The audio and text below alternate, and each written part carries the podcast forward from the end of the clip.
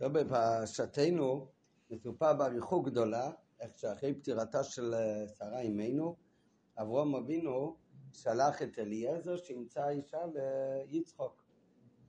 עם כל הניסים שקרו בדרך, אלו קפיצת הדרך, רש"י מעריך, ואחר כך התנאי שהוא עשה שתבוא מנערה, הוא יבקש מהביתה, תגיד שגם אתה תשתה וגם לגמליך, אז זה יהיה סימן שהיא מתאימה. כל הסיפורים בסול ולובן באריכות גדולה, עד שבסוף אליעזר חזר והביא את אה, רבקה ליצחוק. כשהביא את, יצח, את אה, רבקה ליצחוק, אז הפסוק אומר, ויביאה יצחק האוהלה שרה עמו. שיצחוק לקח את רבקה, הכניס אותה הפשוט לאוהל, לאוהל של שרה עמו, עד עכשיו זה היה אוהל של שרה, עכשיו שרה כבר נפטרה, אז הביא אותה אוהל לשרה עמו. אומר רש"י על הפסוק, ויביאה יצחוק האלו סורו עמי. רש"י מעתיק בדיבר המסחיל את המילים האוהל השרה עמו, שלוש מילים. הוא פירש ויביאה האוהלה. הוא הביא אותה את רבקו לאוהל, והרי היא שרה עמו. והייתה כמו שרה עמו, כלומר, ונעשית דוגמת שרה עמו. קרה איתה אותם דברים בדוגמת שרה עמו. שכל זמן ששרה קיימת, היה נר דלוק מערב שבס לערב שבס, וברכה מצויה בעיסה, וענן קשור על האוהל. מי שמתה, פסקו. וכל הדברים האלה פסקו כשנפטרה שרה אימנו, וכשבאתה רבקו חזרו. כשהגיע רבקו הם חזרו. אז אומר רש"י, מה הכוונה בפסוק? לפי כזה דרשה, נראה אחר כך באריכות. ויביאה, צריך לעשות כאן פסיק, קומה. ויביאה האוהלה, הוא לקח את רבקה אליו לאוהל, שרה אמו, פתאום הוא גילה שהיא בדיוק כמו שרה אמו. איך הוא רש"י כמו שרה אמו? אומר רש"י, היו שלוש דברים מיוחדים כל ימי חייה של שרה. שכל זמן ששרה היה חיה, היה נר דלוק מערב שבת לערב שבת. הנרות שהיא דלקה בערב שבת, דלקו בנס, לא עד אחרי סעודת שבת, אלא עד שבת הבאה. עד יום שישי הבא. כמובן היא לא הכניסה שמן לשבע ימים. כן? זה גם אתה יכול לעשות, נכון? נס פחד שמן היה אצל סורו כל, ה... כל ימי חייה. נכון? יש על זה, זה שיחה אחרת, לא השיחה הזאת, שמסביר מה ההבדל בין השלוש ניצים שכתוב שהיו בשמן, הנס הראשון שכתוב במורמז בתורה שבכתב, זה מה שאנחנו לומדים עכשיו, שנר שבת של סורי ממנו הדלוק מערב שבת לערב שבת. כמובן היא הדליקה נרות לארבע חמש שעות לסעודת שבת, כמו שאנחנו, רק זה דלק עד ערב שבת הבא, זה נץ אחד. אחר כך הנץ השני שכתוב על אה, קשור לשמן, זה הנר שקראנו השבוע בהפטרת. בהפטרת שאישה אחת מנשי בני הנביאים, אז הנושה בא לגבות מי הייתה האישה הזאת, מי היה בעלה שנפטר שהיה לו חובות? עובדיה הגר. אז אה, אומר לה אלישע שהיא תלווה מהשכנות שלה הרבה כלים ריקים, כלים ריקים אל תמיתי, ותקחי את השמן ותתחילי לשפוך. תקחי אסוך אחד, הוא אמר לה מה כן נשאר לך בבית, היא אמרה אסוך אחד, כד קטן של שמן נשאר. הוא אומר תקחי מהשכנות הרבה כדים ריקים, כלים ריקים אל תמיתי, כמה שאת רק יכולה להשיג ואז את הסוג שמן הקטן שיש לך בבית, תקחי ותתחילי למלות איתם את החביות. והיא מילתה עם זה את הכל. ואת ובנייך תחיו בנותה. אז זה עוד אה, נס של שמן. כן? השבת לא, הם לא היו כאן בישיבה, אבל ב, אתם בטח יודעים, יש על זה מאמר קצר מאדמו הזקן, עם הסבר של הרבה גם כן, שאומר שאישה אחת הולך על נשמה של כל יהודי, מנשי בני הנביאים. היא צעקה לאלישע, היא צועקת לקודש ברוך הוא, כאלישע, שלקודש ברוך הוא, אלישע, אלישע זה כאילו חיבור בין שתי מילים, כאלי, לקודש ברוך הוא, שע הושיע, תושיע אותי. למה? כי עבדך אישי מת. העבד שלך אישי, האיש השם של אהבת השם, שירת השם מת, כבר אה, לא נרגש. ולכן הנושה מי זה הנושה? זה היצהורה. הנושה מי שבא עושה אותך לשכוח מלשון כי נשני אלוקים, מי שעושה אותך לשכוח מאלוקות, הוא בא לקחת את שתי הבנים, מה זה שתי הבנים? אהבה ויראה. אם זה לא לקודש ברוך הוא, כי אהבתך אישי מת, אז לקחת את זה לאבות זרות ויראה זרה. ולכן לא יודעת מה לעשות. אז עונה לו אלישע, הקודש ברוך הוא, מה כן נשאר לך בבית? אז היא אומרת, כלים אסוך אחד של שמן. עצם הנשמה נשאר. כן? אסוך אחד של שמן. אז זה אומר, את תלכי ותחי כלים ריקים. כלים ריקים אל תמיתי. ובזה יש שתי פירושים. בפירוש אחד, שאדמזקן שיגייסו במאמר, שכלים ריקים שתמשיך לקיים תורה ומצוות, זה הכלים, אפילו שהם ריקים, הם בלי אהבה ויראה. ובסוף, כלים ריקים, אפילו שאמשיך לעשות תר ומצוות זה בקבלת עול, כאילו, אז בזה בסוף יתגלה בזה עצם הנשמה של הסוך אחד של שמן, ואת ובנייך תחיו בנותר עד שיחמץ. פירוש השני זה כלים ריקים אל תמיתי, שצריך להתבונן בזה גוף עד כמה שהוא כלי ריק. ועל ידי הכלים ריקים אל תמיתי, על ידי התבוננות והריקנות שבו, אז בזה עצמו יתגלה הסוך אחד של שמן, ואת ובנייך יתגלה אביביר את בנותר. טוב, לא, אבל סתם, זה דבר יפה, אז הזכרתי. אבל כאן זה הנס, אה, ומה הנס השני של שמן? של חנוכה. הראשון זה מה שכתוב מה שהיה אצל שרה, שהדליק הנרות ודלק מהם שעת ערב שבת.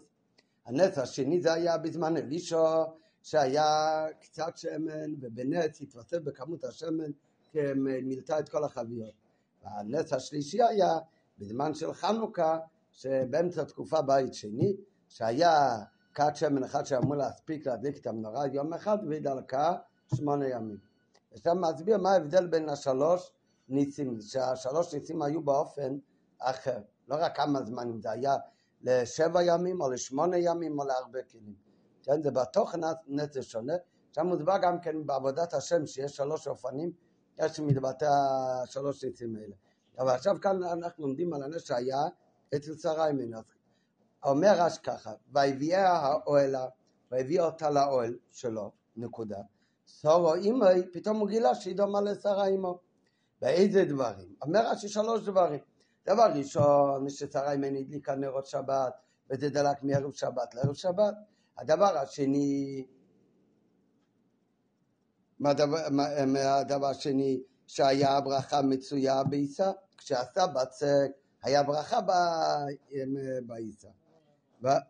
שהיה בריבוי, כן? לפעמים תופח הבצק קצת, ולפעמים עושים מיסה, ופתאום יוצא מלא מלא לחמניות, בגשמיות.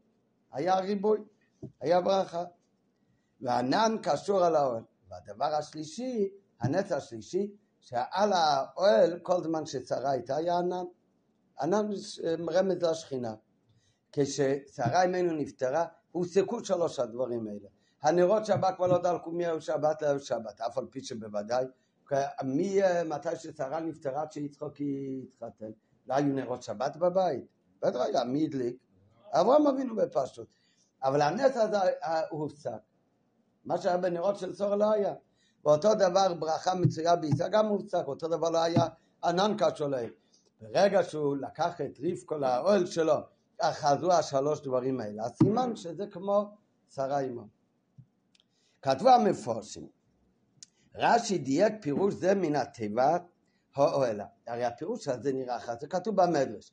איך רואים אבל בפשוטו של מיקרו, רש"י בא לפעול פשוטו של מיקרו, איפה רואים ולאיזה צורך צריך להסביר כאן שה"ויביאהו אלו סורו אימוי" הכוונה ויביאהו אלו, ואז הוא ראה ניסים, עוד שלוש ניסים, שבזהו רש"י דומה לשרה אימנו.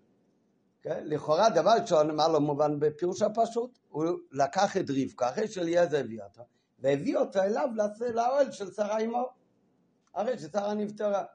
למה צריך להגיד והביאה אלו? ואז יתברר לו שהיא דומה לסורים, איפה רואים את כל זה בפשוטו של מקרא. אז המפרשים אומרים שהדיוק של רש"י זה מצד לשון הפסוק, זה מהמילה האוהל שנאמר לפני סורים. אילו פירוש הדברים היה כפי הנראה בפשטות. אם לומדים בפשטות את הפסוק, בלי רש"י, אז מה פירוש הפסוק? שהוא הביא את רבקו לאיזה אוהל? לאוהל של שרה. אבל אם ככה, על פי דקדוק ככה צריך להיות כתוב. והביא, אם הפירוש הוא בפשטות, שסורו אימי, על מה הולך סורו אימי? לא על רבקו שהיא כמו סורו, אלא סורו אימי על מי זה הולך? על האוהל, שזה האוהל של סורו אימי. היינו האוהל של סורו, היה הפסוק צריך לומר, אוי אלו, היה צריך הפסוק לומר, אוי אלו סורו אימי.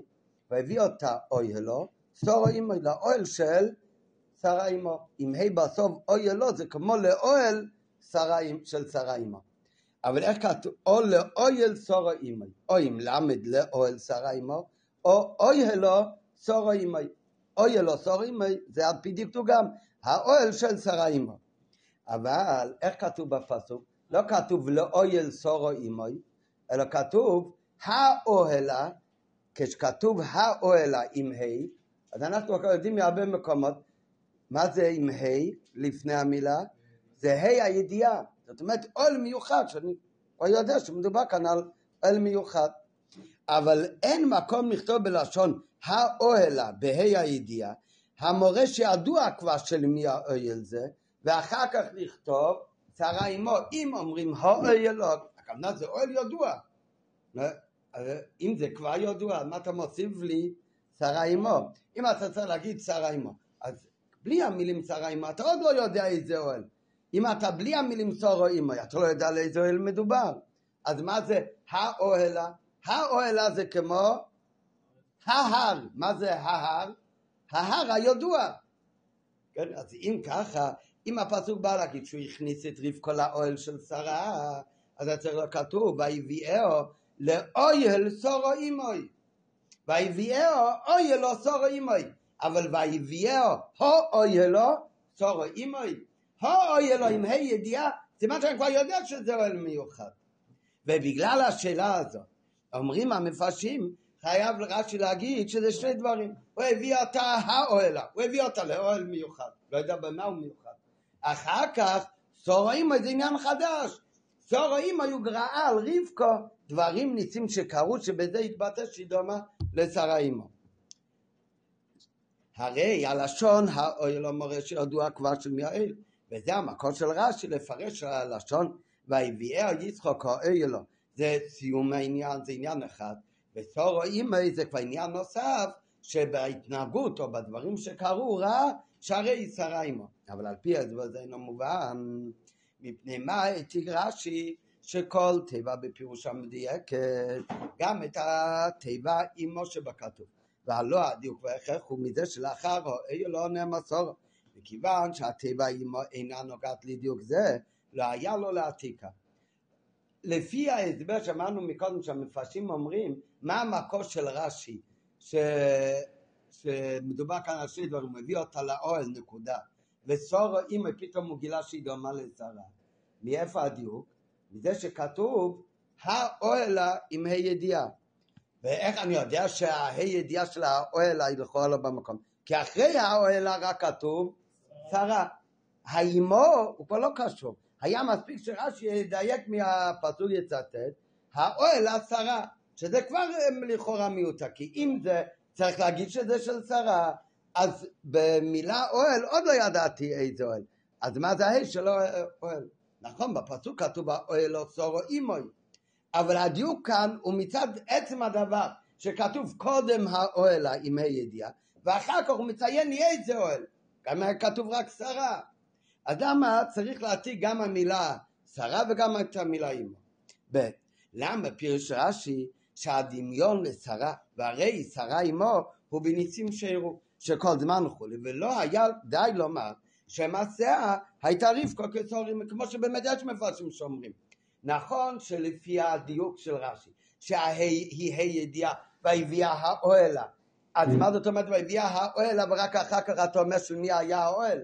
של שרה עמו, אז איך אמרת קודם האוהלה עם ה' ידיעה? ולכן מוכרחים לומר והביאה האוהלה זה נקודה עניין אחד, ואחר כך שרה אימא זה עוד עניין שהוא רש"י כמו. במה היא הייתה אבל כמו שרה אימא? היא יכולה להיות שהייתה הוא רש"י כמו שרה אימא במה? שהתנהגה בצדיקות כמו שרה אימו. כן, למה צריך להגיד בכלל שזה בגלל ניצים שקרו, ועוד שלוש ניצים, איך כל זה מרומז בפשוטו של מקרא? ובאמת יש מפורשים שאומרים אותו פירוש כמו רש"י, והביאה האוהל אז עניין אחד, והנה הוא גילה כשהיא הייתה אצלו. צור אימו, הנה אישה צדקת, ועושה מעשים טובים כמו אמא שלו. כן, למה האוהל, למה שהדמיון לצור אימו חייב להתבטא דווקא בניסים, ולא סתם ניסים, אלא שלושה ניסים, לא צריך בכלל להיות ניסים. הרי בפשוט, והביאה לו, לפי הפירוש הזה, נקודה, לקחת לאוהל, והנה, יסורו אימי. מה הכוונה והנה יסורו אימי? הורה אישה טובה וצדיקה, כמו סורו אימי. זה קשור בכלל לניסים. למה פירש רש"י שהדימין הוא בניסים, ולא היה מספיק לומר שהמעשים של רבקו, ההתנהגות שלה, היה כמו סורו אימי. גם אם תמצא למה שהיה לרש"י איזשהו הכרח שקרה נץ באויל, גם אם כבר נגיד שרש"י חייב לומר שהדמיון שהוא ראה ברבקו לאימא שלו, זה לא בעצם המעשים טובים שלה, אלא צריך להגיד משהו יותר, זה יתבטא באמת בניצים שקרו. גם אם יש כזה הכרח, אז לא מוכרח מפשוטה של מיקרו, דבר ראשון, מהו הנס שקרה? קרה איזה נס, אפילו נגיד, אבל איך אתה רואה בפשוטו של מיקרו איזה נס קרה? ועל אחת כמה וכמה שאין להכריח שקרה יותר מנס אחד וכל שכן כל שלושת הניסים ובאמת בתרגום ינסים בניוזיאל שהתרגום ינסים בניוזיאל הרבה פעמים מביא פירושים על הפסוק יותר רחוק מפשוטו של מיקרו של רש"י בכל זאת מביא בפסוק שלנו באמת מביא התרגום ינסים בניוזיאל גם כנס שקרה, שבזהו רש"י כמו שרו אימוי, אבל מה מביא תרגמנס ומנזיר? הוא מביא באמת רק נס אחד, כדי שיצחוק יראה שהיא כמו שרו אימוי. לא, זה לא חייב להיות כתוצאה מזה שהוא ראה שלוש ניסים, מספיק הרי גם בנס אחד שיכול לראות שהיא כמו שרו אימוי. ובאמת בתרגמנס ומנזיר, לכן הוא מביא רק את הנס שהנר היה דלוק מערב שבת לערב שבת. והיה אפשר לומר ששלושת הפרטים שמביא רש"י בפירוש, אולי באמת היינו יכולים להגיד בעוד ב' שבאמת לפי פשוטי של מיקרו רק מוכרחים לומר שיצחוק ראה משהו מיוחד באשתו שהיא דומה לסורו. במה הוא ראה שהיא דומה לסורו? באמת בפשוטו של מיקרו לא כתוב. זה שהוא ראה שהיא דומה לסורו, זה כן כתוב, איפה זה כתוב?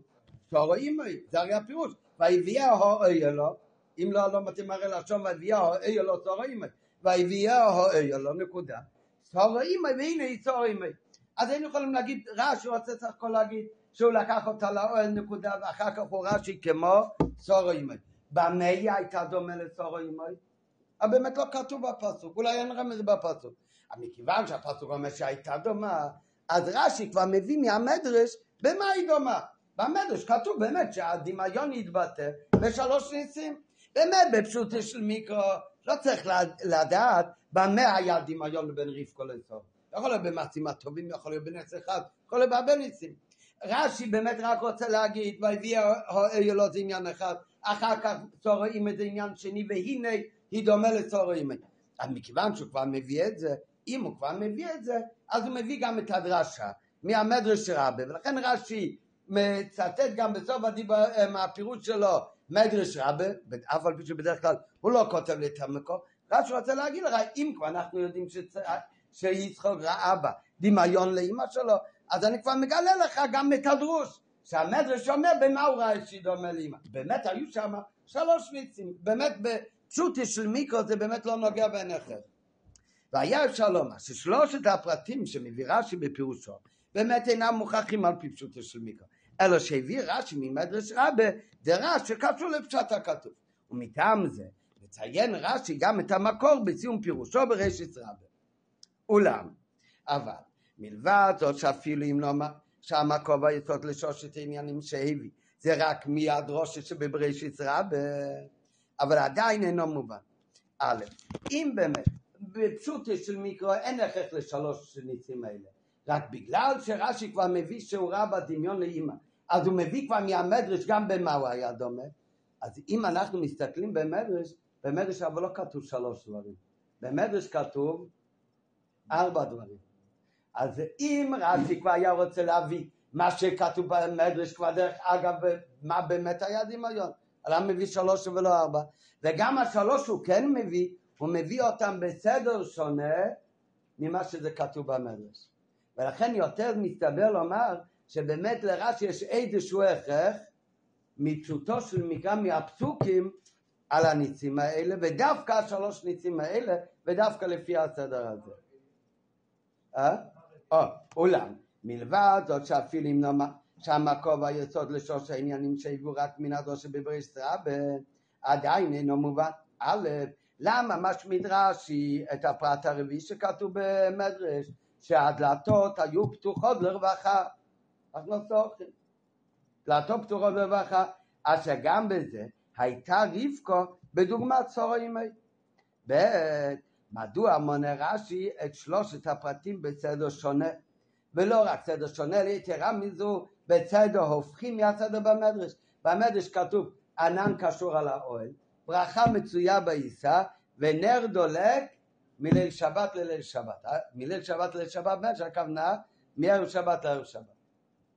כן? ורש"י הופך את הסדר, נר דולק מערב שבת לערב שבת, ועיסה ברכה מצויה בעיסה, ואחר כך ענן קשור באוהל. בנוסף לשאלות האלה, אז האמת, בכלל קשה לומר שרש"י באמת בפשוט מיקרו רק רוצה להגיד שהוא לקח אותה לאויל והנה התברר שהיא מתנהגת כמו, והיא דומה לצור האימא. רק אם הוא אומר שהיא דומה לצור האימא, בפסוק אין הכרח במה, הוא מביא לי כבר מהמדרש במה. בדרך כלל רש"י הוא לא מביא מה שלא נוגע לפשוטי של מיקרו, סתם בדרך אגב כבר מהמדרש. וגם כשהוא כן מביא, הוא מדגיש במפורש ואומר רבותינו דרשו, הוא לא מביא את זה כחלק מהפירוש. כאן רש"י מביא את זה כחלק מפשוטו של מיקרו. ויקח אותה אלו, והנה היא בדוגמא צורו אימי, שהיה נר דולוק מערב שבת לערב שבת, ווח מצויה ביצו, ונר דולוק, וענן קשו על האוהל. אחר בסוגריים, המקור ברשת רבה. אבל הוא לא אומר את זה כרבותינו דרשו, הוא לא אומר את זה כעניין של דרוש, הוא זה כחלק מהפשוטו של מיקרו, מהחלק מהפסוק. אז חוזרת השאלה, איפה רואים בפשוט יש מיקרו, במילים האל או צור האימא, גם אם נגיד שזה שתי דברים, הביא אותה לאל ודומה לצור האימא, שזה לא על ידי מעשים טובים שלה באופן כללי, אלא דווקא על ידי עניין של נס, ולא סתם נס, אלא דווקא שלוש ניסים, ולא רק שלוש ניסים, אלא דווקא בסדר הזה, שנר דולק מהשבת לערב שבת, ברכה מצויה ביצו וענן קשור האל. כבר נסבר בעבר באריכות, פעמים רבות. הטעם שרש"י לא מזכיר בדרך כלל את מקור הפירושים שיש אמצע במדרוש חז"ל, לפי שגם פירושים אלו מיוסדים ונלמדים מתוך פשוטו של מיקרו. ואם כן המקור לפי רש"י שהפירושים שהוא מביא זה פשט הכתוב.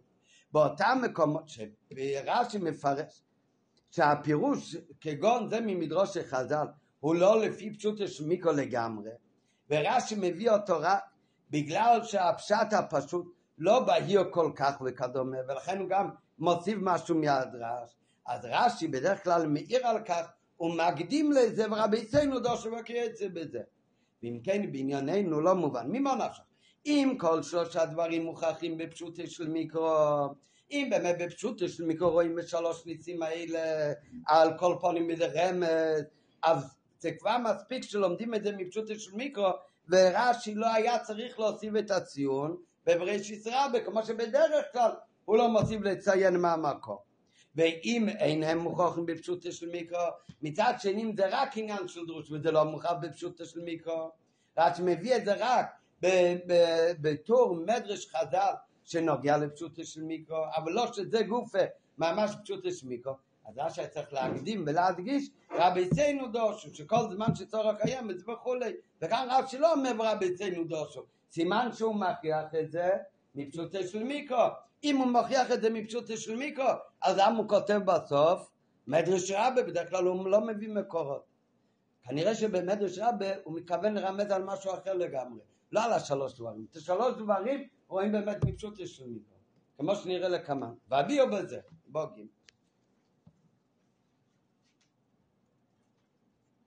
עד עכשיו למדנו הכל לפי המפרשים שאומרים שכל המקור של דברי רש"י שצריך לחלק את זה לשתיים שהאוהל לו, נקודה, הוא הביא אותה לאוהל, ואחר כך צורו עם רש"י דומה לזה, זה הכל בגלל הלשון, בגלל הלשון שלא כתוב לאוהל שרה עמו, אלא האוהל לו צורו עמו. אבל הרי מתחיל עכשיו להסביר שהאמת, שהמקור לדברי רש"י הוא לא רק הלש... מצד דקדוק הלשון שהמילים שכתוב בו אוי לא סורו אימי במקום לאויל סורו אימי. הד... הדיוק של רש"י, שרש"י אומר שלקח אותה לאוהל וראה את הדמיון בינה לבין סורו אימי, זה לא רק מצד הדקדוק בלשון, אלא זה מצד עצם השלוש מילים שכתובים כאן בפסוק, ויביאהו, האוי לא סורו אימי, כל השלוש מילים האלה. שלכן הרי רש"י בדיבור המתחיל גם מצטט את כל השלוש מילים האלה מהפסוק. כל השלוש מילים האלה, אוי לו סורו אימוי, הם בכלל מיותרים. בלי קשר לאיך הם כתובים. למה הם מיותרים? מה מספרת לנו התורה? התורה מספרת שאליעזר הגיע אה, למקום של אובון, ושם הוא פגש את רבקו. וכל הסיפור, דין ודברים באריכות, שהיה שם, ורבקו רצתה, הסכימה ללכת איתו. מזה לומדים שחייבים את ההסכמה של האישה בשביל להתחתן. כן, הרי אמרו בואו נשאל את הנערה. אז בסוף, והיא רצתה לבוא. אליעזר הביא אותה לרבקו, עם כל הסיפור, והיא ירדה מהגמל, ויצחוק לקח אותה לאישה. כל המילים, מה בא הפסוק בכלל להגיד? ויביאהו יצחוק, הואי לא צורו עמי. אחרי שאליעזר הביא לו את הכלה את רבקו, צריך להיות כתוב, ויקח אוי צוריף יצחוק, יצחוק לקח אותה. ויביאהו יצחוק אליו, יצחוק לקח אותה אליו. כל המילים האלה, לקח אותה לאוהל שרה עמו, לא משנה איך אתם תשים את הקומה. כל המילים האלו צורי אימא, הם בכלל מיותרים. מה זה נוגע כאן לכל הסיפור? לקח אותה לאוהל, גם לא כתוב שהכין לה כיסא. למה זה נוגע בכלל? היה צריך להיות כתוב, ויביאהו יצחוק אלו, ויקח איצו יצחוק גלוי לאישו. כן, איזה, מה בכלל פסוק בא להגיד ויביאהו אלו יצחוק? וזה מה שרש"י בא לתרץ כאן. של... ולכן בדיבה מסחיל מצטט רש"י לא רק המילה, המילים הואי אלו צורו, אלא הואי אלו צורו אימי. כל השלוש מילים האלה, מה זה בא להגיד לי? אחרי שאליעזר הביא את רבקו, יצחוק ראה אותה, מצא חן ממנה, הוא לקח אותה ויביאהו יצחוק אלו. מה זה אוי אלו צורו אימי? לא משנה איך אתה תשים את הקומה. כל השלוש, כל המשפט הזה הוא לכאורה מיותר. מזה שהפסוק כותב את זה, סימן שזה, השלוש מילים האלה, זה עניין שנוגע לכאן לעצם ההחלטה של יצחוק באמת, להתחתן איתה. אליעזר הביא את רבקו, נכון? אליעזר היה בטוח שזו האישה ש... הקדוש ברוך הוא בחר לבן של, אדונו, של אברהם. אבל עדיין יצחוק צריך להסכים יום שיצחוק רוצה. זה שיצחוק לקח אותה, זה שיצחוק הסכים לקחת אותה, זה קשור לעומד התורה, אתה יודע במה זה יתבטא, בשלוש מילים האלה. ויביאהו יצחוק אוי לא צורו עמי. הקושי שבא רש"י, נראה בפנים בו ג', הקושי שבא רש"י ליישב הוא בכל שלוש התיבות שמתאים. האלה לא צורים, יש לכאורה מיותרות כולן. כוונת הפסוק אני לספר שכשהגיע רבקי עם אליעזר ותקף סיף אליעזר ליצחוק בעומדו עדיין בחוץ, כשהם עדיין היו בחוץ, הרי כבר אליעזר סיפר ליצחוק את כל הניסים והדברים הגדולים שקרו שם. כן, למה הוא סיפר לו את הכל? הוא רצה לספר על עשייתא דשמיא ולהראות לו עד כמה שרואים שמהשם יצא הדבר שהשידוך הזה הוא משמיים. אז זה את כל סיפר אליעזר מיד איתו שהוא פגש אותו בחוץ. הוא סיפר כל הקורות אותו, וכהמשך לזה הכניס יצחוק את רבקו פנימה ולקח אותה לאישה. ואם ככה לא היה צריך הפסוק בכלל לומר ויביאהו יצחוק ויקח את רבקו ותהי לאישו מה מוסיף על כך הנאמר? הואי לא צורים אחרי שאליעזר סיפר לו באריכות איך שקראו לו את כל הדברים וראו בגלוי שמהשם יצא הדבר אז אם ככה מיד יצחוק שמע את זה אז ויקח את רבקו לא לאישו לא אומרת התורה ככה מה אומרת התורה? ויביאהו יצחוק הואי לא צורו עמי זאת אומרת, גם אחרי כל הסיפורים שהוא שמע מאליעזר, ועד כמה ראו בגלוי איך שהכל מאת השם לכאורה יצא דבר, ליצחוק זה עוד לא הספיק להחליט שזה השידוך שלו שהוא מתחתן איתה. אומרת התורה, לא זה גרם ויקח יצחוק את רבקו לאישו, אלא מה הוא עשה אחר כך? ויביאהו האל סורו אימי, וזה גרם לו לקחת אותה לאישה. זאת אומרת, מזה מובן שהאל סורו אימי זה בא להוסיף עוד דבר מה שנוגע לסיום המעשה. ויקח את רבקו ותילה לאישו. על ידי מה זה נפעל? זה נפעל על ידי לא רק מה שאליעזר סיפר לו, אלא זה שגרם ליצחוק לקחת את רבקו ותילה לאישו, זה קשור לזה והביאו לאוי אלו סורו אימי. כי בכך מודיע לנו הפסוק את הטעם ואת הסיבה שהביא יצחוק לקחת את רבקו. מה גרם לו באמת לקחת את רבקו לאישה? לקודם לאותו עניין. לאיזה עניין? ויביאהו אלו סורו אימי לא היה זה דבר מוחלט אצלו.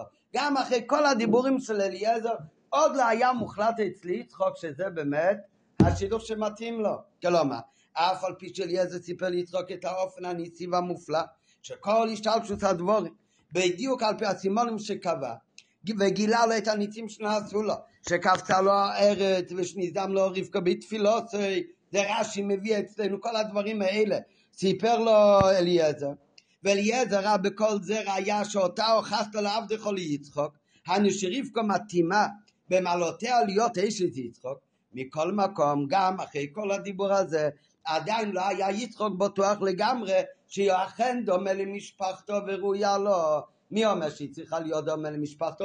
הרי זה כל הסיבה שאברום שלח את אליעזר לבית אביו ואמר לו שלא ייקח לו אישה מבנות כנען, אלא אל, אל, אציב אל משפחתי תלך.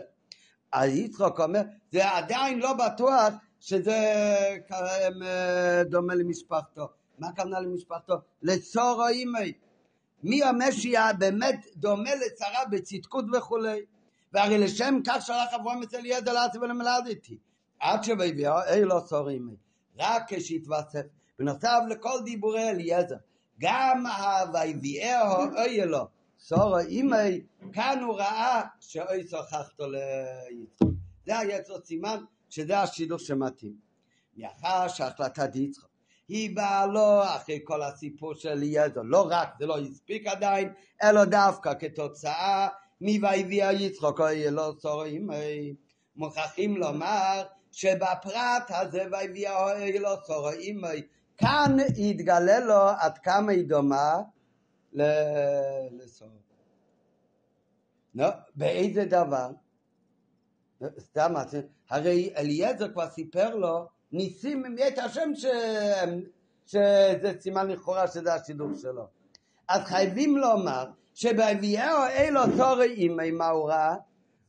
הוא ראה ניסים עוד יותר גדולים. עם כל מה שסיפר לאליעזר, זה עדיין עוד לא היה אצלו הכרח מוחלט שזה מה שהקודש ברוך הוא מייעד לו לאישו.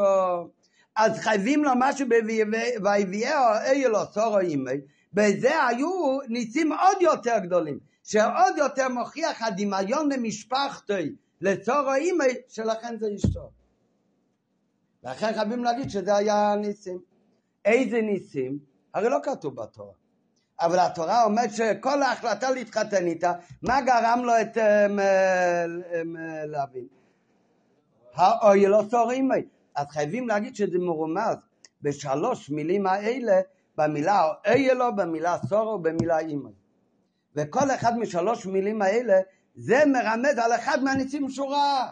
הוא ראה אהיה לו, הוא ראה סור והוא ראה אימוי. מאחר שהחלטת יצחוק בה, כאשר והביא יצחוק היה לו וגאים בהכרח לאמר שבאותו שער הניסים, ונפלאות גדולים יותר עוד מקודמיהם שהם גילו ביטוי את היותה דומה באופן מושלם למשפחת אברהם ולצורך בפרט.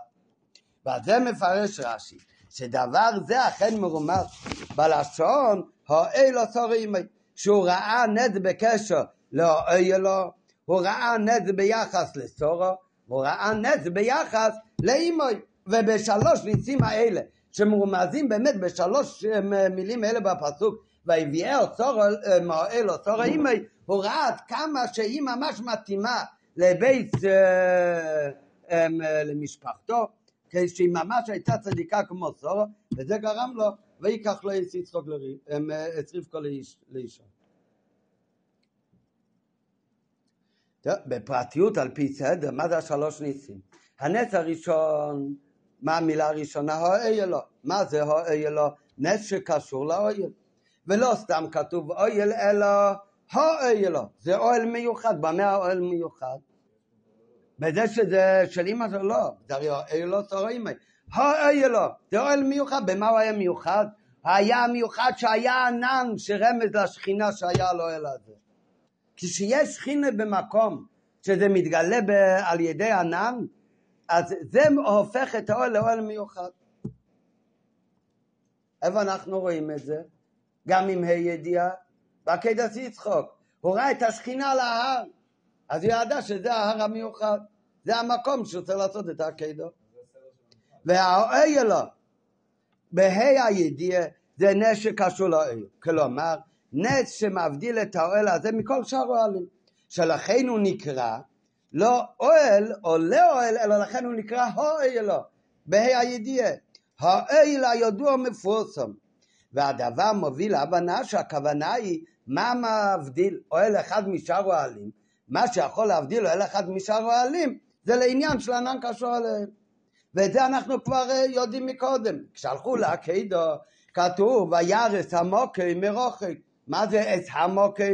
המוקי הידוע שהמקום הזה היה מובדל משאר מקומות בקדושה שלו עד שהוא נקרא בשם המקום בה"א הידיעה על ידי מה המקום היה מובדל משאר מקומות? גם שם היה ענן קשור על האור. ואם כן מובן שגם בנדידת הדגשה של האל אלוה בה"א הידיעה בא להורות על נס כגון זה. ענן קשור על האל שעל ידו ניכר שאל זה מובדל משאר האוהלים. אז זה נס ראשון. סורו זה נס בדבר שיש לו שייכות מיוחדת לשרה. נו, מה למדנו עניין שמיוחד לסורו? צריך להיות משהו שאנחנו ראינו כבר מקודם בתרא שמה היה מיוחד לסורו. בפרשה הקודמת, בפרשת ויירו, אז בתחילת הפרשה מספרת התורה איך שאברום אבינו טרח בעצמו להכנוס לסורכים. אף על פי שהיה יום שלישי למילה והיה לו צער הגדול, בכל זאת הוא לא עשה על ידי מישהו אחר, אלא בעצמו הלך וקם וטרח בהכל. והכין והביא להם את ה... את ה... בן הבוקר וכל הדברים הוא עשה לבד. חלק הוא עשה על ידי השליח לחנכי במיתוס, אבל גם מצא בעצמו. יש דבר אחד שזה לא יתעסק בעצמו, אלא הוא נתן לשרה לעשות. מה הוא נתן לשרה ל... אה? לושי ועשיו עוגות, לעשות את הלחם. מצוא כתוב בלואי. אז זה, זה כתוב, זה אומר אברום אבינו לסורו לעשות. סימן שאתה בצק, לושי והסיוגות זה היה תפקיד של סורו, זה עניין מיוחד של סורו. זה נס בדבר שיש לו שייכות מייחד לסורו. שאיזה עניין שהיה מיוחד לסורו? עניין שמובן כבר מתוך מה שלמדנו מקודם, בפרשת צביירו, שבאו המלאכים כוחם לאברום, התעסק בעצמו בהכנת והגשת המאכלים עבורם. אולם מסופר בפסוק שדבר אחד היה יוצא מן הכלל וימרר אברום אלו אל סורו ויאמר מעריץ אלה סלושי והסיוגי אבל בשביל עשה בעצמו הוא הלך לאוהל ואמר לסורו סימן שהעניין הזה לעשות את העיסה זה היה תפקיד מיוחד של סורו זאת אומרת שמבלי יאבד על גדל השתדלות של אברום אבינו לקיים בעצמו את מצוות הכנסת האורחים עד שרץ בעצמו למרות הצער הגדול שצבע לו באותו יום להביא לפניהם בין הבוקר, הנה תלישת והכנת העיסה, את זה הותיר לגמרי בידי צרה, משום שדבר זה שייך לה דווקא. וממילא, מאחר שבפסוק הזה הוא מרמז איך שיצחוק בנוסף לכל מה שסיפר לו אליעזר, ראה איך שרבקו מתאימה לו והיא בדיוק כמו שצורו והתורה מרמזת את זה בשלוש מילים, או אילו וצורו ואימי, אז או אילו זה נשק קשור לענן, קשור האל. סורו זה נשק קשור עם עניין מיוחד של סורו. מה העניין מיוחד של סורו? זה לעשות את הבצק. אז בדבר, מה שקשור לשרה במיוחד, אז מובן שהיה זה בשייכות לאיסו, שזה הנשק ברכה מצויה באיסה. מה זה אימוי? אימוי, הרי רש"י נכתב בשביל בין חומש למיקרו, גם ילד יודע מה הדבר מיוחד, איזה מצווה במיוחד עושה האימא בבית. כל ילד שואלים אותו, יודע מה עושה האימא? מדליקה נרות שבת. אז אימא זה מרמז על המצווה שעושה האימא לפני כניסת שבת הדלקת נרות, וגם בזה הוא ראה שזה כמו סורו שקרה בזה נס שדולק מהשבת לערב שבת.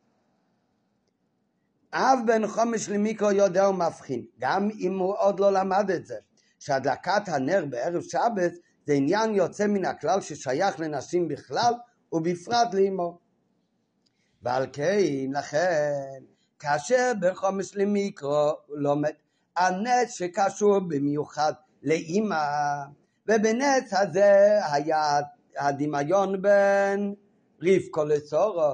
אז כל ילד יודע מה זה הדבר, מצווה מיוחדת שעושה בבית האימא. זה הדלקת נרות, הוא יודע שזה נס שצריך להיות עם אימא, עם הדלקת נרות. אז מביא, אז הוא מבין שזה מצווה שיש לה שייכות להדלקת נר שבת, שהוא הרי רואה שהאימא שלו מקיימת זאת בכל ערב שבת. לא, אנחנו יודעים שגם בנות מדליקות נרות שבת, כמו שנלמד אחר כך בהמשך השיחה. לא, למה זה מצווה שקשורה רק לאמא? זה לא שאלה, כי לא כל ילד שלומד, יש לו גם אחות, זה לאו דווקא. ויכול להיות שגם אם יש אחות, האחות היא קטנה בכלל לא מדליקה. האמא תמיד מדליקה נרות. ולכן, מהו המצווה שקשורה בולט שכל אחד מבין מה מבטא את האמא, זה המצווה של הדלוקת נרת. אז במה הוא ראה את הדמיון מרבקו לצורו? כשהביאו על ידי אוהל צורו אימי נס של אוהל, נס של צורו ונס של אימי. נס שקשור לאוהל זה ענן קשור לאוהל, נס שקשור לצורו זה הברכה מצויה באיצו, כדי עניין המיוחד שהתורה מספרת שהיה תפקיד של צורו אימנו, שאפילו כשאברום אבינו התעסק בהכל, הבצק הוא נתן לצורו לעשות, ואחר כך זה המצווה שלי, מה זה הדלקת נורות. גם בזה היה נס שדלק מערב שבת לערב שבת. ואף על פי שהדלוק נר שייך לא רק לאימא, אלא גם לבנות שטרם אה, נישואין, כמו שיתבר להלן, הרי אין הדבר שווה בכל מקום בכל זמן, כמו הדלקת נרות על ידי אימא, כי ייתכן שהבן חומש למיקרו אין לו אחיות, או שהאחיות שלהם עדיין רכה בשנים. ועל פי זה מובנתם, שלא מביא רש"י גם כן מהמדרש את העניין רביעי שהדלתות היו פתוחות, כמו שמצינו במדרש, כי בפשט על העניין הזה אין רמז בפסוק שלנו. רש"י מביא את השלוש דברים שהתורה כאן מספרת לנו במאורע הדמיון והנה יצורו אימי. מה השלוש דברים? שלוש דברים שקשורים לאויל או צורו אימי שבכלל מיותרים בפסוק. לא כי האויל לא, אז זה כבר מרמז על הענן קשור על אויל. לא, לא כתוב לארבע כיוונים, שהדלתות היו פתוחות תמיד, זה עוד עניין. זה היה רמז שהשכינה שורש שם. בזכות מה נראה בהמשך. רק מה? רק בכולם היה ברכה. הענן קשור על האוהל. נו, זה נס, רואים כאן גילוי שכינה, שהאוהל הזה הוא מיוחד. הברכה מצויה בעיסק, עושים בצק. אז ב- יש ברכה מצויה בצק. מה היה הברכה מצויה בעיסק? שיצא יותר טעים, שהיה יותר בכמות, לא כתוב. באופן כללי אפשר לראות שיש ברכה מצויה, הרי הפסוק לא אומר במה בדיוק התבטא הברכה שהמצויה ביצה. אותו דבר, בנרות, באימוי, שזה רמז על מצוות נר שבת, אז היה בזה איזשהו נס. כן? מה יכול להיות הנס? כן? יכול להיות נס שזה דולק במקום עד הלילה עד, עד מצוא שבת, גם היה כזה נס בגמרא, הגמרא אומרת, היה פעם הבת של אה? חנינה בן דייסו, שהדליקה עם חומץ במקום עם שמן. אמר מי שאמר לשמן שידלק יאמר לחומץ שידלק. ודלק, ובמוצאי שבת נר ההבדלה הדליקו מהאש הזה. לא, אז, אז זה גם נס, כמה דלק? כל השבת. כן? איפה רואים בפסוק, מי אומר שהנס היה שהנר דולוג מערב שבת לערב שבת שבע ימים. אז על זה מוסיף רש"י ברישיס רבה. זה כבר לא מפשוטה של מיקרו. זה שהיה את השלוש ניצים. אז זה, זה לא רבי אצלנו דורשו. זה אצלנו הכרח מפשוטה של מיקרו, כי אם לא מיותר כל השלוש מילים, האי לא צור האימוי. האי לא צור האימוי, אומר כאן הפסוק, זה לא מילים מיותרות, הוא אומר איך הוא ידע שהיא מתאימה לו. בשלוש דברים האלה, באלו, בסורו בימי, הוא ראה ניסים גדולים מאוד יותר מהניסים שסיפר לאליעזר, וזה ידע שהיא מתאימה לו. ובכל אחד היה נס. מי אומר שהנס של נר שבת היה מערב שבת לערב שבת? טוב, נכון, זה כבר לא היה אחר בפשוט לשמיקו. אז זה מוסיף רש"י בראשית רבה. אלא שעדיין יש לשאול, מניין מוכרח שהנרות דלקו זמן כל כך רב, מערב שבת לערב שבת, היה אפילו אם נאמר שדלקו משך מסר שלם, אז גם זה כבר נס גדול. על קושייה הזו מתייחס רש"י בזה שהוא מוציא בראשית רבה. כלומר, בדרך הפשט באמת, יש ספק כמה זמן דלקו הנרות. אני יודע בדרך הפשט שהיה נס בנרות. כמה זמן באמת בפשט אין הכרח. על זה, זה בבראשית רבה כתוב שהנרות דלקו מערב שבת לערב שבת. רק לפי כל האריכות הזאת מתחזקת עכשיו, אבל עוד יותר השאלה, למה רש"י משנה את הסדר מהמדרש? עכשיו יוצא לא רק שרש"י משנה את הסדר מהמדרש, אלא רש"י משנה גם הסדר כמו שזה מרומז בפסוק, כי האייל לא זה ענן קשור על האייל. סורו ברוך מצויה באיסו. אמו נרשע בצדק מהש"ס מהש"ס, מה הסדר ברש"י? ולקח אותה והנה היא כמו סורו, למה? כי שלוש דברים היו בסורו, נר דולק מהש"ס מהשבת, ברוך מצויה באיסו, וענן קשור על האייל, וכשמייסו סורו כולם פסקו, וחזרו עם רבקו. אז עכשיו זה עוד יותר כאשר רש"י לא רק מהפך את הסדר מהלשון במדרש, אלא מהפך גם את הסדר איך שהם רמוזים בכתוב שלנו. אולם לפי זה כושר ביועצר, סדר הדברים בפירוש רש"י נר דלוג מהרשעת ערב שבת, ברוך מצוי ביצר ואנו כושר לא אייל, זה לא זו בלבד שזה להפך מסדרם במדרש, אלא זה גם הפך מצדר של רב מוזר בפסוק. כמו שאמרנו מקודם, אילו זה ענן קשור, סור ברוך מצוי ביצר, ואם זה נר דלוג. ואם כן, אי אפשר לתרץ, בצורה מאוד, אי אפשר לתרץ שרש"י אומר את הסדר לפי איך שזה קרה באמת. כי אולי נגיד מה קרה, הדבר הראשון שקרה, הרי לא כתוב באיזה יום אליעזר הביא את רבקה, אולי זה בדיוק היה ביום שישי בכניסת שבת. אז אולי באמת הדבר הראשון שקרה הדליק הנרות, אחר כך היה ענן קשור על האויל, ואחר כך אה? מה? צריך? לא, אולי כבר היה קרוב לכניסת שבת. אבל בכל מקרה, בכל מקרה זה לא תירוץ, למה? כי, כי בטוח לא ראו את זה. אם באמת הגיע עכשיו אה, הנס של, אה, של הנרות שבת, הרי לא רואים כשמדליקים את הנרות, רואים את זה אחר כך, כשהם לא נכבים אחרי זמן. ואין לתאר שהסדר בפירוש רש"י זה בהתאם לסדר שזה קרה. שאף, למה? כי אפילו אם נאמר שהגיע בערב שבת לפני חשיכה והדבר הראשון שעשה היה הדלקת נר, הרי פשיטה שהנס של נר דולג מהשבת לערב שבת נראה רק אחרי ענן קשור. הוא לא אומר אחרי ברכה מצויה ביסלם, כי זה יש על הדעת. כן? אולי ביום ראשון אסור הכיסה, את הנר דולק מערב שבת לערב שבת צריך לחכות שבוע. כשהוא דולק יותר מהזמן הרגיל, אפשר לראות גם אחרי חמש שעות. אבל לא יכול להיות שעוד לא היה ענן קשור באוהל, כי ברגע שהייתה באוהל, אז גם לכאורה היה ענן קשור באוהל. אם כן, היה לו לרש"י לפתוח, בדומה לצדק שכתוב במדש, בענן קשור על האוהל. זה בפשוט הנץ הראשון שקרה כשרבקו נכנסה לאוהל. זה הרי הדבר הראשון.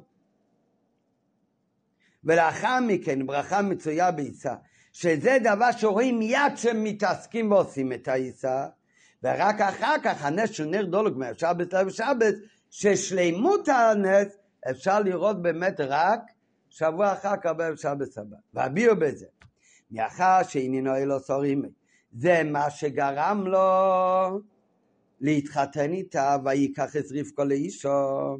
זאת אומרת, זה מה שגרם לה, על ידי זה נתברר לו, שרבקו היא צדיקה כמו סורו אימי, דומה לסורו אימי. אז מובן, זה לא הולך עכשיו לפי סדר הדברים מה הוא ראה, זה לפי התוכן מה שהוא ראה, הוא ראה שלוש ניסים. באיזה נס אפשר לראות הכי הרבה את הצד השווה בין רבקו לסורו בצדיקות שלהם. כמובן, לראות את הצדיקות שלהם שהם זהים, זה הכי מתבטא בנס שקורה ביחס לקיום מצווה. איזה, משלוש ניסים האלה, יש נס אחד שהיה קשור לעבודת, לקיום מצווה. איזה נס? הדלקת נרות, זה מצווה. ורואים במצווה שאיך שקיים אותה רבקו, אז היה בזה נס שהיה דולק מהשבת לערב שבת, רואים שהמצווה שלה היה קשור לנס שהקדוש ברוך הוא מגלה משמיים, בדיוק באותו אופן כמו נס שהקדוש ברוך הוא עשה למצווה ששרה עשה. אז זה הכי הרבה הוכחה בשביל יצחוק שהוא צריך לדעת אם להתחתן איתה או לא, שהיא צדיקה כמו שרה אימי. אחר כך יש עוד נס, זה כבר לא קשור, כאן זה כבר לא חכם, זה כבר לא מתבטא בצדיקות שלה בקיום מצווה. זה קשור משהו בפעולות שלה. איזה פעולה? שהיא מכינה לחם, היא יוצאה עיסה, זה לא מצווה. אבל גם בפעולות שלה רואים כאן נס משמיים אצל רבקו בדיוק כמו אצל סורה. אחר כך יש עוד עניין, רואים עוד נס שלא קשור לא במצווה שהיא עושה וגם לא בפעולות שלה, אלא יש ענן שנמצא לאוהל. אז נכון, כל השלוש דברים היה הוכחה בשביל יצחוק, שזה האישה שבאמת הוכיח הקדוש ברוך הוא שיהיה לו לאישה, וזה גרם ליצחוק ויקח את רבקו לאישו. אבל כשרש"י בא להגיד מהם השלוש דברים שגרמו לו לראות עד כמה רבקו דומה לסורו, ומכיוון שמה שנוגע כאן זה שהוא יראה, לא סתם שקראו ניצים, את זה הוא כבר שמע מאליעזר, אלא שהיא צדיקה ומתאימה כמו סורו ממנו, אז הוא מביא דבר ראשון עניין שהתבטא בקיום מצווה שלה, אחר כך עוד עניין שמתבטא בפעולות שלה, ועוד עניין שמתבטא בעניין חיצוניות הבועל שלה. ולכן זה לא קשור לא לסדר ולא לפי גודל הנס, אלא נוגע כאן לטכן הפשט, מה היה אבן הבוחן של יצחוק, מה שכנע אותו.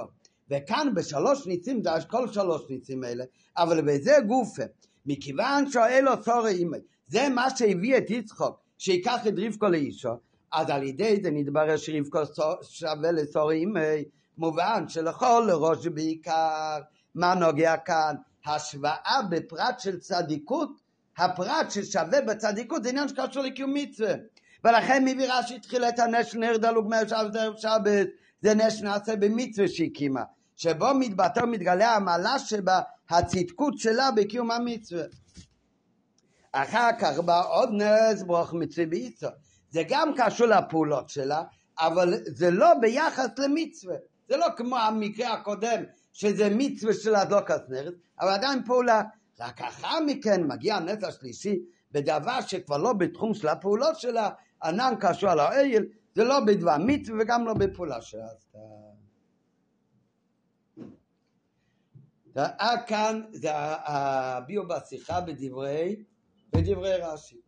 אז למסקנה בקיצור מסביר שרש"י מה שבא לתרץ כאן זה לא מצד דקדוק הלשון רק, אלא בכלל שהמילים ויביאהו אוהל עשרה עמו זה מיותר.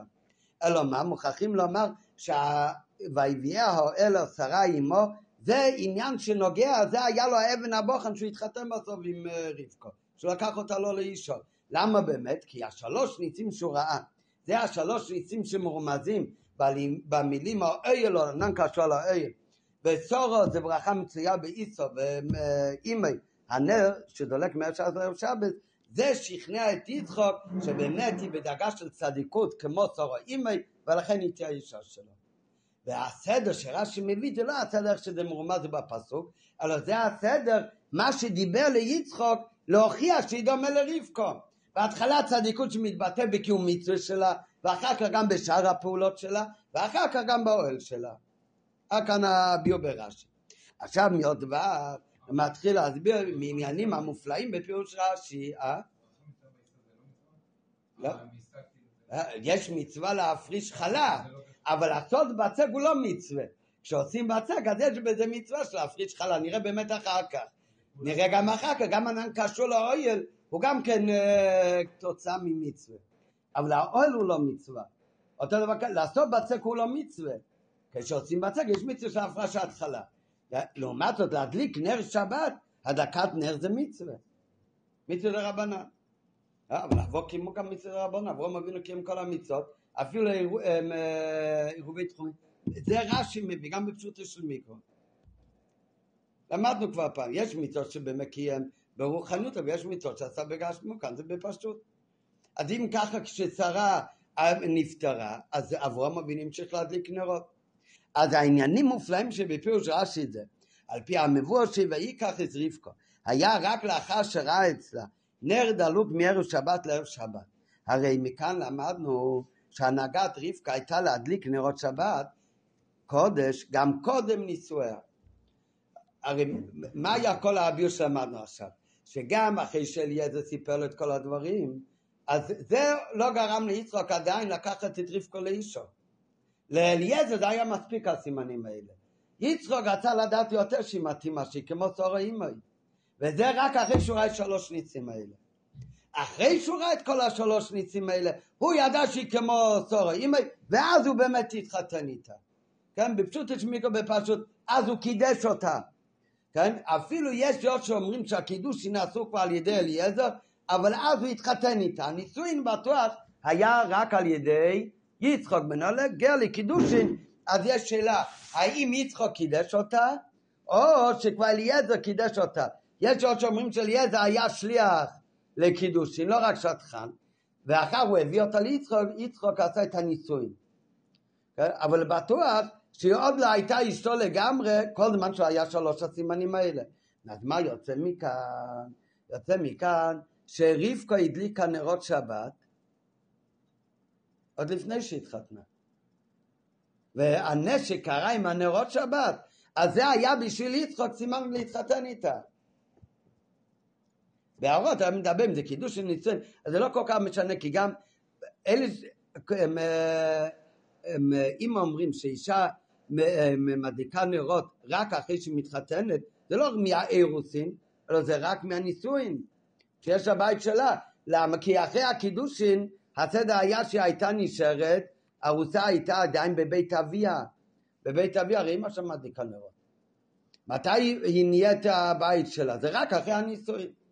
כן? אבל בפרט שלפי פשוט שמיקו בפשוט יצחוק לא רק אה, לקח אותה לנישואין, אלא גם הקידושין רק התחילו אחרי שאליעזר היה שטחן, הוא הביא אותה. אחר כך יצחוק קידש אותה וגם מצא נישואין. אז או רק קידוש, או, או גם קידושין, או רק נישואין. בכל מקרה, נשואה ממש היא הייתה בטוח רק על ידי רבקו ורק אחרי, רק על ידי יצחוק ורק אחרי שהוא ראה שקרו כל השלוש ניסים האלה. מה הוכחה מכאן שהדליקה נרות שבת עוד לפני החתונה. אז מכאן מקור למינק חב"ד שרב עשה מבצע שלא רק נשים נשואות ידליקו נרות שבת אלא גם נרות לפני החתונה. הרב אז אמר שזה לא רק בחב"ד, שזה היה, בהרבה מקומות היה מנהג קדום כבר. היו בעוד מקומות שהיה מנהג שגם אה, בנות מדליקות נרות שבת. אבל זה ממש אה, מקור. לפי רד, זה הרי היה אבן הבוחן שיצחוק רע שהיא מתאימה לה. אז רואים מכאן, הרי מכאן למדנו שהנהגת רבקה הייתה להדליק נרות שבת קודש גם קודם הנישואין. ועוד זאת, לדעת רש"י, הייתה רבקה בעת נישואיה בת שלוש שנים בגיל שבו עדיין היא לא חייבת במצווה ואף על פי כן קיימה כבר אז את המצוות של הדלקת נרות שבת. הרי לא רק שהיא לא הייתה נשואה, אלא בלי קשר לזה, היא הייתה תחת גיל בת מצווה, לא הייתה עדיין מחויבת במצווה, או בכל זאת כבר אז היא הדליקה נרות.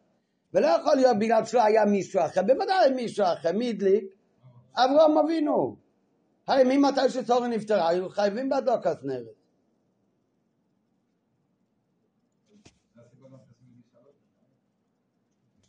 אה?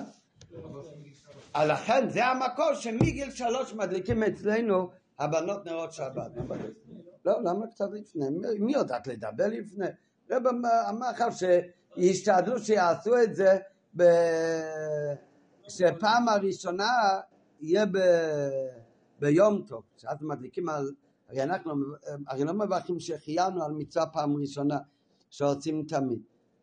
אז זו שאלה, אז הכי טוב להדליק פעם ראשונה ב- ביום טוב, שאז מדליקים הרי, מברכים גם שהחיינו מצד הדלקת נרות יום טוב, כי זה שהחיינו על יום טוב, הגברים עושים בקידוש, אנשים עושים הרי בהדלקת נרות.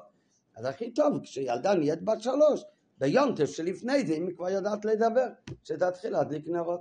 אבל הרעיון הוא מגיל שלוש כמו רבקו. ויתרה מזו, הדבר הזה שהדליק הנרות שבת וקרה נס עם הנרות, זה שימש כעין וסימן עיקרי, כעניין וסימן עיקרי בבירור שהרי היא סורואים.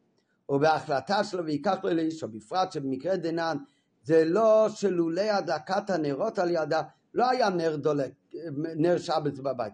זה לא שאם רבקו לא הייתה מדליקה אז לא היה שם נרות שבת. בוודאי שלא, שהרי קיים אברהם אבינו את כל הטרו כולו. ואפילו דה רבנון, כמו שרש"י מביא.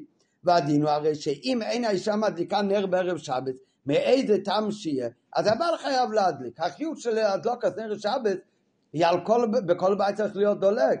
כמו כאן, אין נשים, אז אחד מהבחורים מדליק נרות שבת. בחדר, איפה שאוכלים סעודת שבת, כך כתוב בשולחן אור. כן, זה לא שעל גברים אין את המצווה.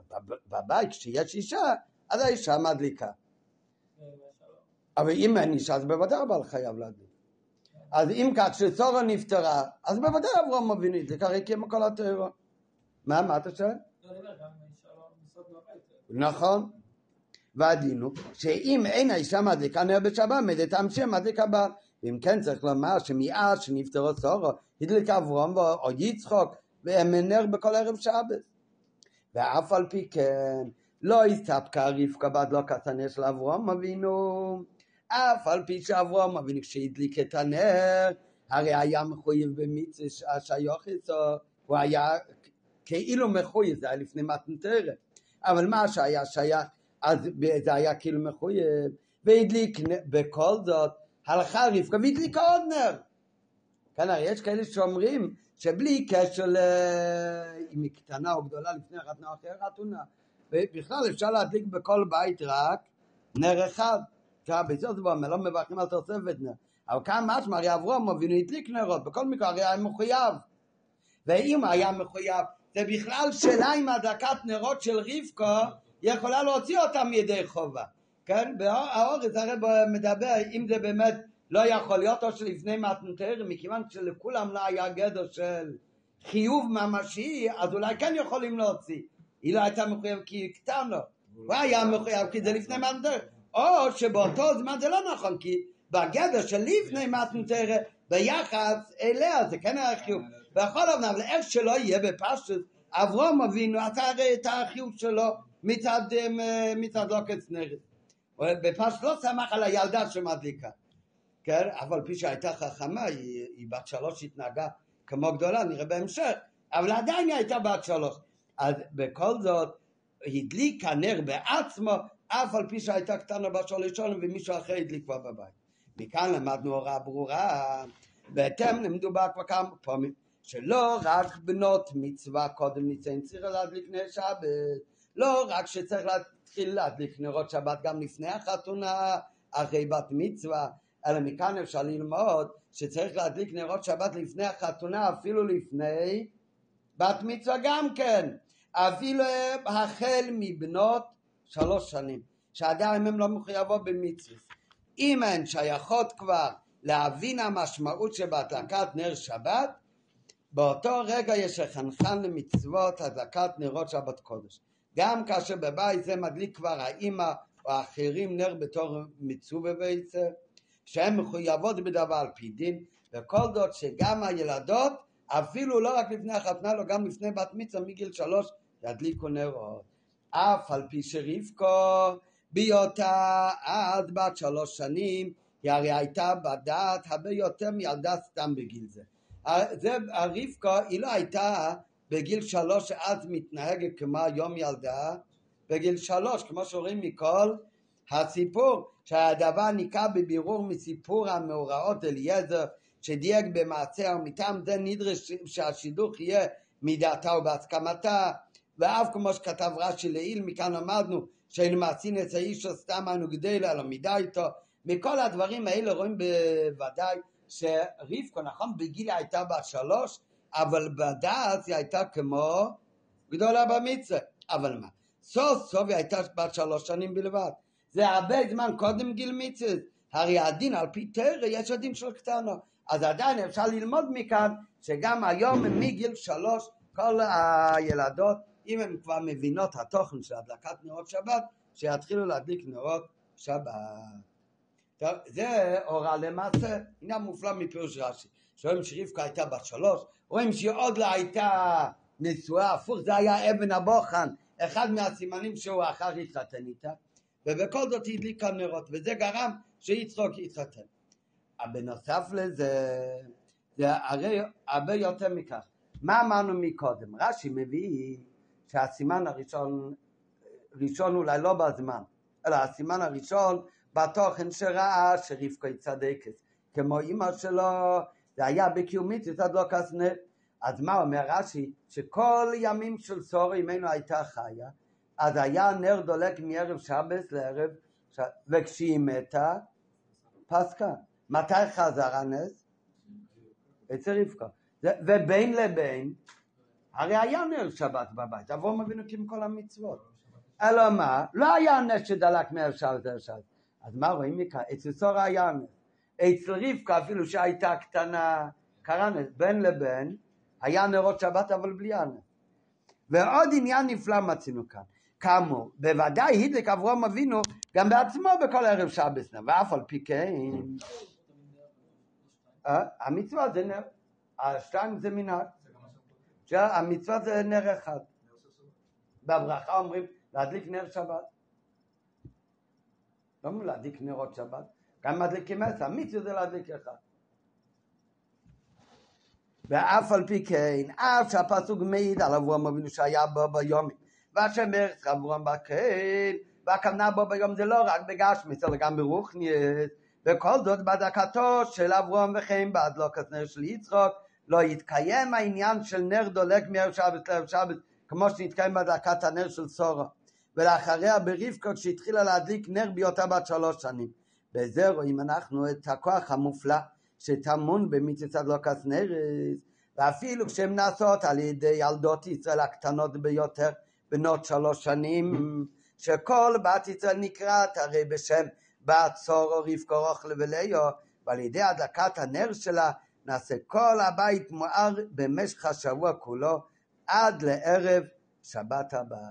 וככה זה בנוגע לכל בת ישראל שמדליקה נרות, אפילו שהיא קטנה, אז אצל נשות ישראל, ואפילו מגיל שלוש, יש את הכוח כמו שהיה אצל שרה ורבקו, שהנר דולק מערב שבת לערב שבת.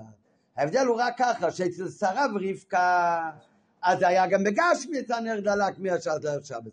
אצל כל בת ישראל שהיא מדליקה את הנר, התוכן הרוחני, הקדושה של הנר שבת, מאיר על כל השבוע כולה. בגשמיות הנר לא ידלק כל השבוע. אבל החילוק אינו רק שבנרות שהדליקו צורו ורבקו פעל והאיר האור בגלוי בגשמיץ הבית. מאחר שהנר הגשמי דלק בדרך נס מערב שבת לערב שבת. אז זה שזה יהיה בגלוי בגשמיות, אבל התוכן של נר שדולק כל השבוע. כמובן שהקדושה של שבת תישאר לכל השבוע, אבל בפנים את כן ובכל מי שמדליקה נרות. אף על פי שבעיני בשר אין הדבר נראה. כי מאחר שמעשה אבות אבל סימן ונתינה כוח לבנים, הרי כל מי שאיבד צורו רבקו וכולי. יש בידה את הכוח בפנימיות שהאור של המצווה של נר שבת שלה יפעל על כל השבוע כולו. כן, למה זה באמת היה דווקא אצל שרה ורבקה, והתוכן הפנימי גם היום אצל כל בנות ישראל ולא, ולא היה באמת. גם אצל אברום, ויצחק הוא יצביע אחר כך, בפנימות העניינים. אבל רק מה, ועוד עניין נפלא, עד עכשיו למדנו רק שגם קטנות, עוד לפני בת מצווה, שגם הם יש עניין שידליקו נרות. עכשיו נראה לא רק שגם להם יש עניין להדליק נרות, אלא יש עוד מעלה בדקת נרות שלהם, עוד יותר מהדקת נרות של גדולים. איפה אנחנו רואים את זה? הגמרא אומרת, חז"ל אומרים, שהעולם עומד על הבל של דברי תורה. הבל, הכוונה לדיבור של דברי תורה. אבל של מי? דווקא הבל של תינוקות של בית רבן. ככה דורשים פתאום, למה דווקא הבל של תינוקות של בית רבן? ילד לומד, הלימוד שלו, הבנה והשגה זה לא מגיע לגדול שלומד תורה. למה דווקא על זה התורה אומרת? אומרת הגמרא, כי זה הבל שאין בו, אין בו חטא. זה ילדים קטנים, הם עוד לא שייכים לחטאים. לא משנה, מבינים כך, מבינים כך. כשהוא לומד תורה, יש בזה יותר טהרה, יותר קדושה. אז אם ככה, אותו דבר, זה הרי לא רק בנוגע ללימוד התורה. באמת, צריך עיון שזה לא מובא על מצוות אחרות. כתוב דווקא לימוד התורה, שזה הבל פיהם שתינוקות של בית רבן של מ"ח. אבל ברעיון אותו תוכן הרי לאו דווקא בתלמוד תורה, זה בכל מצווה ככה. כל מצווה, אם זה נעשה על ידי קטן, שעדיין אין לו חטאים, אז המצווה יותר זכה ויותר טהורה.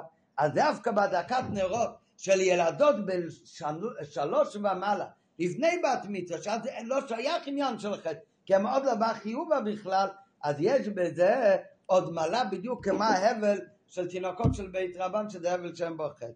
ועוד עניין נפלא דווקא בהדקת נרות על די קטנות. עד עוד חטא הוא רק דיבר, שרואים מכל העניין של רבקות, שיש גם עניין שהם ידליקו.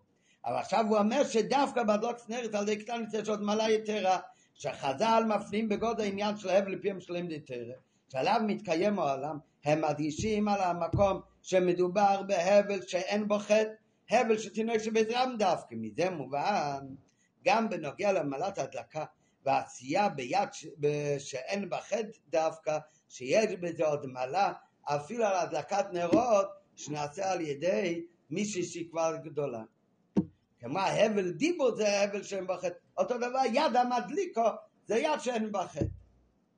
רק מה, בפועל, זה הרב, זו שאלה עכשיו בלי תשובה, מה שכתוב כאן, שעל פי זה צורך עיון, שנמצא שהעמלה אמורה לכאורה של אה, הבל שם בחטא, יש לו בכל המצוות, בכל העניינים שעושים קטנים וקטנות מצד חינוך, ולא השתמד בספרים ביו בזה, ולא כתוב באמת באף מקום שיש מעלה דווקא בקיום מצוות של קטנים, חז"ל אומרים את זה על אה, לימוד התרא של קטנים, ולכאורה אמור להיות באמת מעלה גם בכל אה, מצוות של קטנים, אפילו שזה מצד אחד רק חינוך, מצד שני יש בזה מעלה שזה נעשה על ידי גוף שהם בוחר.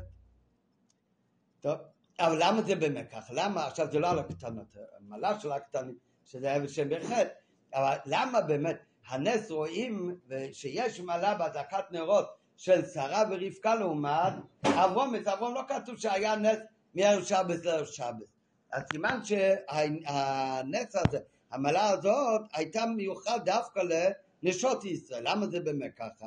הטעם שדווקא נרצן של סורו ורבקו, וכך גם הנרות של בני סיין כל נשארו בני ציצול בכל הדרך. דווקא הם דלקו מערב שבס לערב שבס, מה שאין כן הנרות של אברום ובני ישראל בכלל. אז יובן על פי מאמר חז"ל, והחילוק שבין איש לאישו, אומרת מה עניינו של איש שהוא מביא חיטים, ומה התפקיד של האישה? היא עושה מהחיטים את הלחם. הבעל מסתובב בשוק, מביא הביתה את הסחורה, מי שהופך את זה לראוי לאכילה, זה התפקיד של האישה. למה באמת? לא. האיש מביא חיטין, היינו שהוא מכניסה מלא הבית. אבל המלאכה של החיטין בתוך הבית זה של האישה, העדה כנגדי. התפקיד שלה זה להפוך את החיטים למאכל הראוי לאדם. כלומר, הקדוש ברוך הוא טבע את הטבע באופן כזה שאיש דאקו לכבש. התפקיד של האיש זה לכבוש מהחוצה, הוא יוצא מהבית שם הוא כובש, לוקח דברים, והוא מכניס אותם הביתה. התפקיד של האישו, שכל בת מלך, כל כבודה בת מלך פנימה, התפקיד שלה זה לפעול בתוך הבית. אז התפקיד של הבעל זה לכבוש מן העולם שבחוץ ולהכניס אותם לתוך בית שלי. מה שאין כן האישה, אדרבה, כיוון שכל כבודה בת מלך פנימה, תפקידו ככס הבית זה פנימה בתוך הבית, לתקן ולשנות את הדברים שהם כבר בתוך הבית. מי הכניס אותם? הבעל, כי תפקידו להכניס מבחוץ לבפנים. התפקיד שלה זה הדברים שהם כבר בפנים, להפוך אותם ולעשות אותם ראויים לאדם.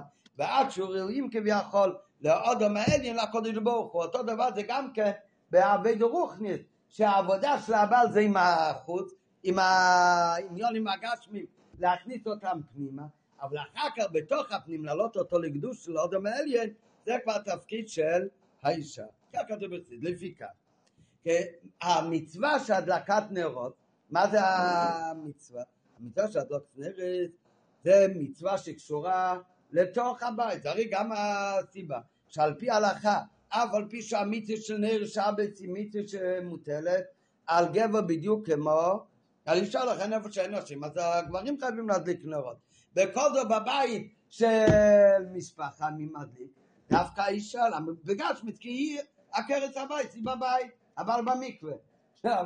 אבל באמת, כי מכיוון שהאישה היא העסוקה בענייני הבית, זה ככה בגשמית, כי ככה זה העניין גם מרוחנית.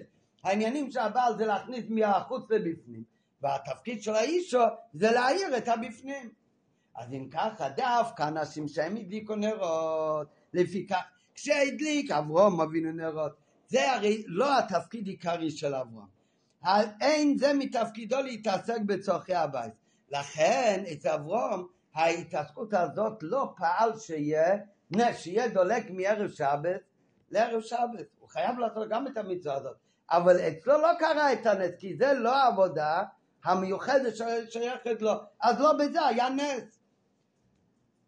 לא היה דבר צריך לפעול נס שורץ הבית במובן הגשמי תהיה יותר מאשר על פי טבע כי זה לא העבודה שקשורה אליו לעומת או דווקא צורו ורבקו ולכן כל בני צורו ורבקו כל בני ציצור שנתם להם הקודש לברוך התפקיד והשליחות לעסוק בצורכי הבית. וליפל גם מיניונים הגשמים שבבית. הרי בידם השליחות והכוח להשפיע ולהאיר בנורתן את כל הבית במשך כל הזמן. כאשר במשך כל ימות השבוע נראה בגלוי שזהו בית שבו הדליקה בת צורו ורבקו נר שבת. על פי כל הנ"ל יובן גם טעם של הסדר של שלושת הדברים בפירוש רש"י בפנים מצניון. השלוש דברים איך שרש"י כותב אותם זה קודם הוא מביא נר דולק מערב שבת לערב שבת אחר כך ברכה מצויה בעיסה ורק אחר כך ענן קשור על האוהל על פי פנימות העניינים יש לפי זה עוד הסבר למה. המפרשים כותבים ששלוש ניסים האלה קשור לשלוש מצוות שקשורות דווקא לנשים. לכן זה בא בהמשך למה שאמרנו עכשיו, שאצל אברהם אבינו לא היה נס, איפה היה נס דווקא אצל רבקו, מכיוון שהתוכן של להעיר בתוך הבית קשור יותר לנשות ישראל מלבעל, מלאברום. ולכן הנס קרה אצל רבקו, מצורב רבקו ולא אצל אברהם ויצחק. אז באמת כתוב שיש שלוש מצוות שהן קשורות במיוחד לנשים. והשלוש הניסים שקראו לרבקו, שבזה התבטא שהיא דומה לצורו, וזה מה צורו וסימן לבונים. כך זה תמיד בכל דורות לנשי ובנות ישראל, אז יש שלוש מצוות שקשורות במיוחד אליהם. מצווה אחת זה המצוות של נר שבת, כי היא עקרת הבית, תפקידה להעיר את הבית. ולכן שם היה גם כן שזה דלק מערב שבת לערב שבת, אז זה היה אצל צור ורבקו. העניין השני זה ברכה מצויה בעיסה, זה עוד נס שקשור במצווה שקשורה דווקא לנשים. מכיוון אמרנו מקודם, הבעל מביא את החיטים, אבל מי הופך את החיטים למאכל אדם? אז זה כבר התפקיד של האישה, אז היא עושה את הבצק. אז יש מצווה של הפרשת חלה, כמובן גם אצל בעל, אם אתה תעשה עיסה בצק, אה, אתה גם חייב להפריש חלה, אבל המצווה הזאת היא קשורה יותר לנשים. אז זה המצווה השנייה, אז לכן היה שקשורה במיוחד לנשים, אז בזה היה גם כנס שהיה ברכה מצויה בעיסה. והמצווה השלישית שקשורה במיוחד לנשים, זה המצווה של טהרה, השמירה של דיני נידה, זה קשור לאישה בכלל. אז כנגד זה היה ענן קשור על האוהל. אז לכן האוהל, הקדושה של הבית. אז לכן הסדר אומר רש"י דווקא אפילו שבפוסוק הוא אוי לו צורו אימוי ואוי לו זה אונן כושו וצורו זה ברכה מצווה באיסו ואימוי זה נר שבת וכל זאת מה הסדר ברש"י? נר מדולק עיסב למה באמת? הדבר זה שלוש מצוות שקשורות לנשים אמרנו מקודם, מתי להתחיל להדליק נרות שבת? בגיל שלוש, מילדה קטנה כבר מדליקה. ככה גם אצל רבקו. אז זה הדבר הראשון שמביא רש"י. נר דולק מרשעת לערב שבס.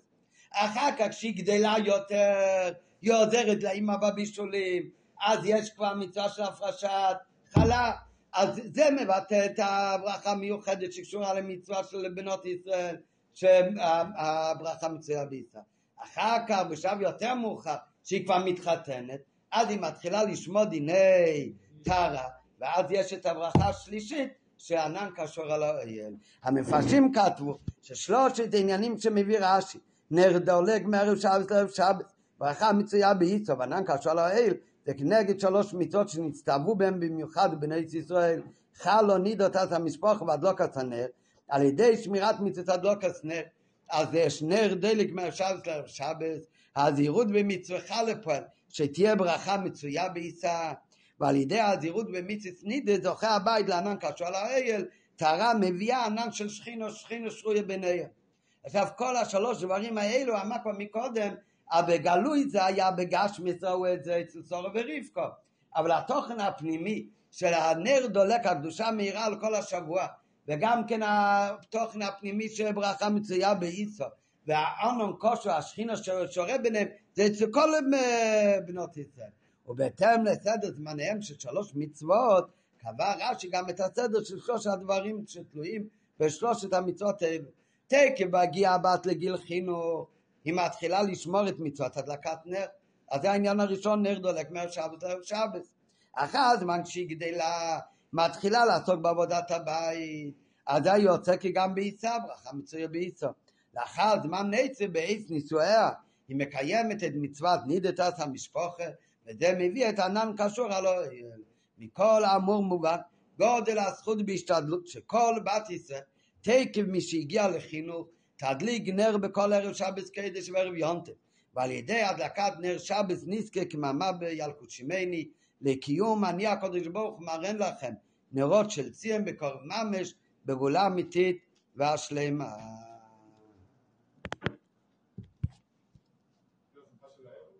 מה? זה? כן, כן, בוודאי, כן, כן. אז הרב בשנת תשל"ה עורר על המבצע שיתחילו כולם להדליק נרות שבת גם לפני החתונה וגם לפני הבת מצווה. מגיל שלוש והלאה. לא יודע. לא יודע בדיוק מתי